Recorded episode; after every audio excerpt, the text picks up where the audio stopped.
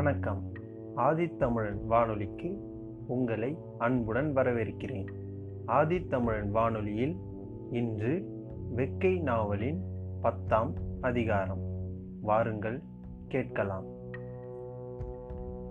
ஐயா ஊருக்கு போயிருப்பார் என்று நினைக்கவில்லை. பேச்சு வாக்கிலாவது சொல்லட்டுமே. இப்படி பல விஷயங்களை மனசில் போட்டுக்கொள்வார். ராத்திரி நேரம் கம்மாய்க்குள் படுத்திருப்பது புதுசாய் இருந்தது அடிக்கடி நீருக்குள் உண்டான அலம்பலால் தொடர்ந்து உறங்க முடியவில்லை. நேற்று அலைந்த அலைச்சலுக்கு ஐயா இன்று நிம்மதியாக படுத்துவிட்டார். குடும்பத்தில் வருஷா வருஷம் நிம்மதி குறைந்து கம்மாயில் கொண்டு வந்து நிறுத்தியிருக்கிறது. விசாகம் வந்தால் வீட்டில் ஆத்தாவுக்கும் அத்தைக்கும் அழுகை வருகிறது. விசாகம் என்றால் வீடு இப்படியா இருக்கும்? அப்போது சானகி இருந்தால் அந்த வருஷம் விசாகத்துக்கு வீட்டில் எல்லோருக்கும் கோடி எடுத்திருந்தார்கள். ஆத்தா காலையில் குளித்து சேலை உடித்து கொண்டாள். தலையிலும் தாலி கயிற்றிலும் சிறிய மழிக்குழுந்து கண்ணி சொருவிருந்தாள் ஒரு சாய்த்து குனியும் போது செவியை சுற்றி தலைமயிர் வரிசை பின்னலில் பாய் விரித்தது. அண்ணனையும் ஐயாவையும் பார்த்துவிட்டு ஆத்தா சொன்னாள் இப்படியே அண்ணன் தம்பி கணக்காக இருக்கீங்க கொஞ்ச நாள் போச்சுன்னா ஆறு அப்பன் ஆறு மகன்னு தெரியாது. அவன் திருநையில் புது துணிகளை நோண்டியவாறு குளிக்காமல் உட்கார்ந்திருந்தான். ஐயா அதட்டினார். என்னல சிலம்பரம்? சட்ட துணி போட்டுக்கிறாம மூளையில உட்காந்துட்ட அவன் உம் என்றிருந்தான். ஆத்தா போகிற போக்கில் முணங்கினாள். சின்ன குழந்தைக்கு நான் கூட இருந்து ஊத்தி விடணுமா? வாசலில் அத்தை குரல் கேட்டது.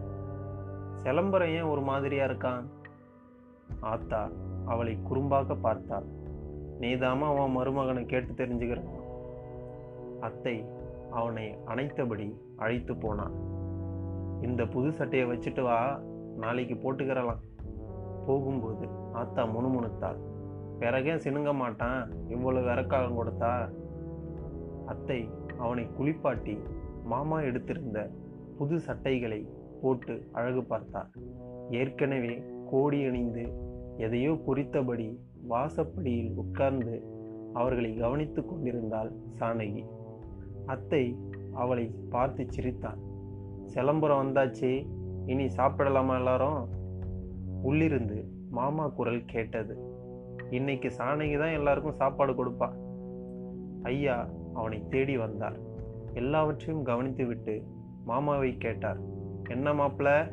நம்ம பையனை இப்பயே வசப்படுத்துறீரா? மாமாவுக்கு வைராக்கியம். என் பொண்ணுக்கு ஒரு பெயரில் வசப்படுத்தினமாக்கும் வீடு தேடி வந்து நாயாக காத்து கிடக்க மாட்டானோ? பாப்போமா? என்னத்தை பார்க்கறது உங்கள் மைனர் காத்து கிடக்குது தெரியலையா? ஐயா அவனை முறைத்தார். பாருல உங்கள் மாமா பெருமை அடிக்கிறத. இனிமே இந்த வீட்டுக்கு வந்த தோழியை உடிச்சு புருவன் பொய்யாக விரட்டினார் அவன் ஓடிப்போய் மாமா கையை பிடித்து கொண்டான். வாசப்படியில் இருந்த சாணகியை காணவில்லை. ஐயாவை கண்டு ஒளிந்து கொண்டாள். ஐயா அத்தையை பார்த்தார். பெரிய மாமியாரை காணுமே எங்க? அவங்க கையால் சாப்பிடணும்னு வந்திருக்கேன். அத்தை உள்ளே மூடையோரம் நின்ற சாணையிடம் போனார். மாமா வீடு தேடி வந்து சோறு கேட்காக பாருமா. சாப்பிட கூப்பிடு இல்லைன்னா கோச்சிருக்குவாங்க ஐயா இங்கிருந்து குரல் கொடுத்தார். எனக்கு சாப்பாடு வேணாம் தாயி. உன் முகத்தை கொஞ்சம் காமிச்சிரு. வயிறு நிறைஞ்சு போகும். அத்தைக்கு பின்னால் ஒளிந்து கொண்டு சாணகி எட்டி பார்த்தாள்.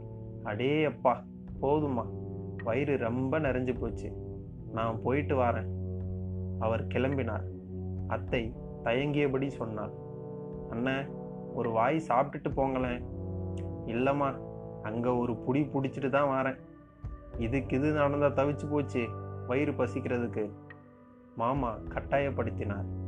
விசாகமும் பொழுதும் வீட்டில் கை நினைக்காம போனால் நல்லா இல்லை மச்சான். நீர் ஒன்று சாப்பாட்டுக்கு என்ன குறைச்சல மாப்பிள்ள நாங்கள் எல்லாரும் சாப்பிட்டுட்டு முடிச்சாச்சு. சிலம்பரம் சாப்பிடலன்னு அவன் ஆத்தா கறி அடிச்சுக்கிட்டா. அவன் எச்சரிப்பு பொறுக்காமல் வந்தேன். இவங்க வந்து ஓசி சோறு திண்டு திரியிறாக. பழைச்ச பழப்புக்கு கோடி சட்டை வேற. ஐயா முணங்கியபடி கிளம்பினார். அவர் வீட்டு வாசலை கடக்கும் வரை சாணகி வெளியே வரவில்லை.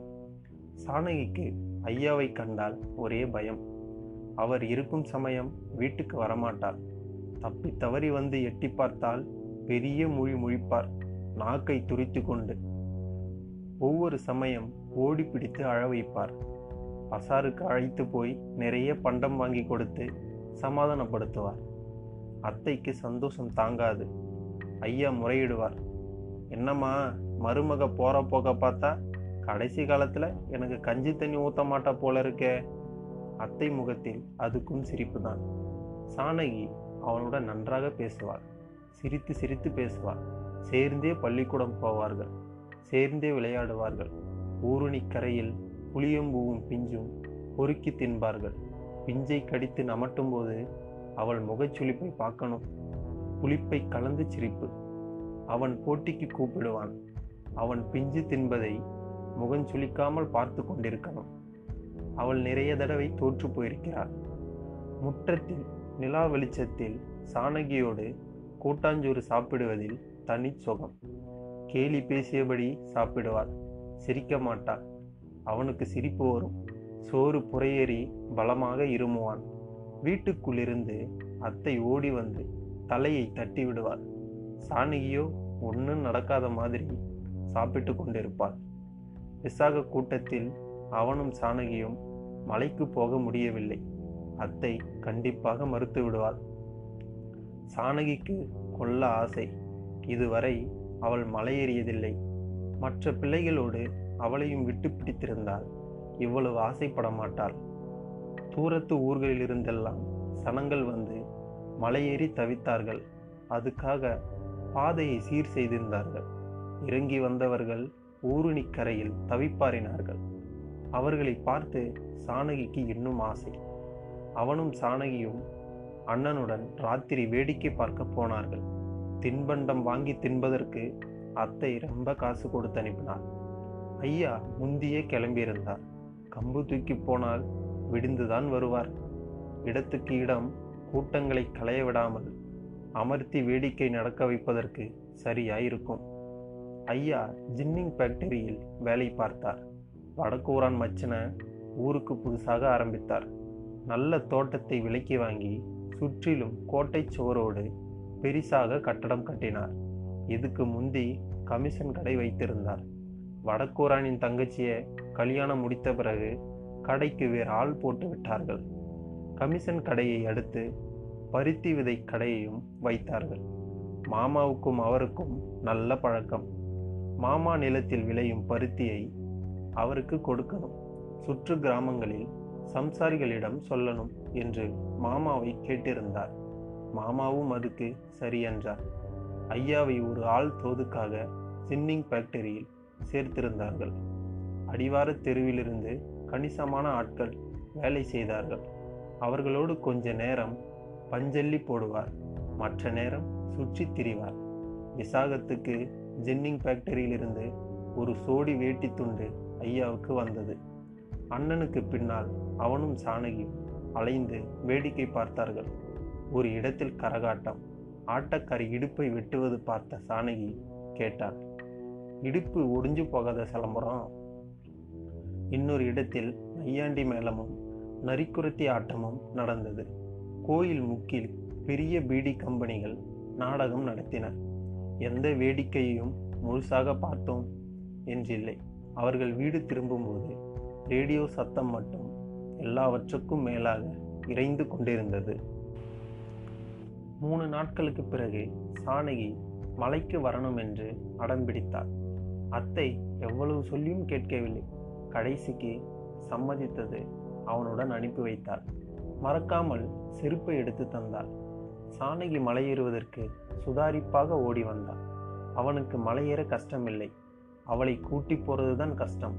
பாதி வழியிலேயே சினுங்கினாள்.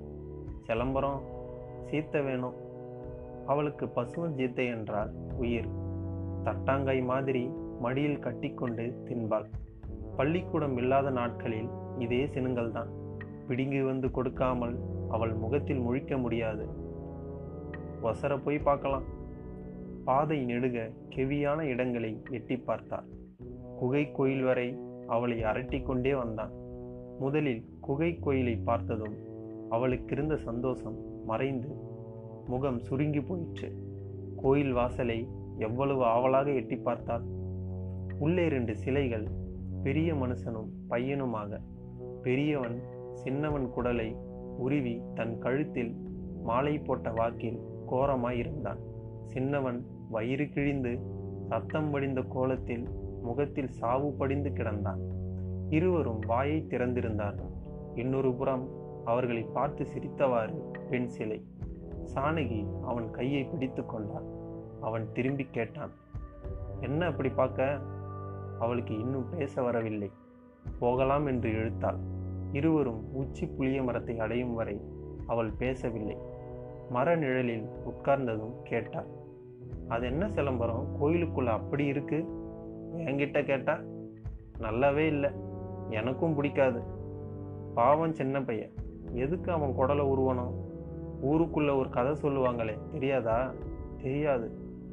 பெரியவன் தகப்பனா சின்னவன் மகனா சொச்சோ அதுக்கு பக்கத்தில் ஒரு கோயில் இருக்கே அதுக்குள்ள அறகுறையாக ஒரு உருவம் நிற்கும் தகப்பன் அதை தினமும் செதுக்குவானா மதியம் மதியம் மகன் கீழே இருந்து சோறு கொண்டு வருவானா தகப்பன் செதுக்கையில் அந்த உளி சத்தத்துக்கு ஏற்றபடி அடுத்த கோயிலில் மகனும் உளியை செதுக்க ஆரம்பிச்சானா அதனால் தகப்பனுக்கு ரெண்டு உளி சத்தம் கேட்கல. ஒரு நாள் தகப்பன் எதுக்கோ உளியடிக்கிறத திடீர்னு நிறுத்தவும் இனி ஒரு சத்தம் கேட்டது. என்னன்னு பார்த்தா அடுத்த கோயிலில் மகன் அழகான சிலை செஞ்சு முடிச்சிருக்கான். தகப்பனுக்கு கோபம் வந்துடுச்சு. அந்த நாய்க்கு உளிய கொண்டே மகன் வகுத்தை கிழிச்சு குடலை உருவி மாலை போட்டுக்கிட்டான். அவள் இரு கைகளாலும் முகத்தை மூடிக்கொண்டு அப்புறம் அவனை பார்த்தாள். பாவம் மகன் செஞ்சா அவனுக்கு என்னையா? பெரியவனை காட்டி சின்னவன் நல்லா செஞ்சு முடிச்சிட்டான். பாரு அதான் கோபம். பிறகு இவங்க ரெண்டு பேர் சிலையை யார் செஞ்சாவன் ஒருவேளை தகப்பனே செஞ்சிருப்பான். அதுக்கு பிறகு சானகி அதிகம் பேசவில்லை. என்னமோ போலிருந்தாள் உச்சிமலை கோயிலுக்கு போகவில்லை. நேயர்களே இதுவரை நீங்கள் கேட்டுக்கொண்டிருந்தது வெக்கை நாவலின் பத்தாம் அதிகாரம். அடுத்த அத்தியாயத்தில் உங்களை சந்திக்கும் வரை உங்களிடமிருந்து விடைபெறுவது நான் உங்கள் எழிலரசன். இணைந்திருங்கள் ஆதித்தமிழன் வானொலியுடன். நன்றி வணக்கம்.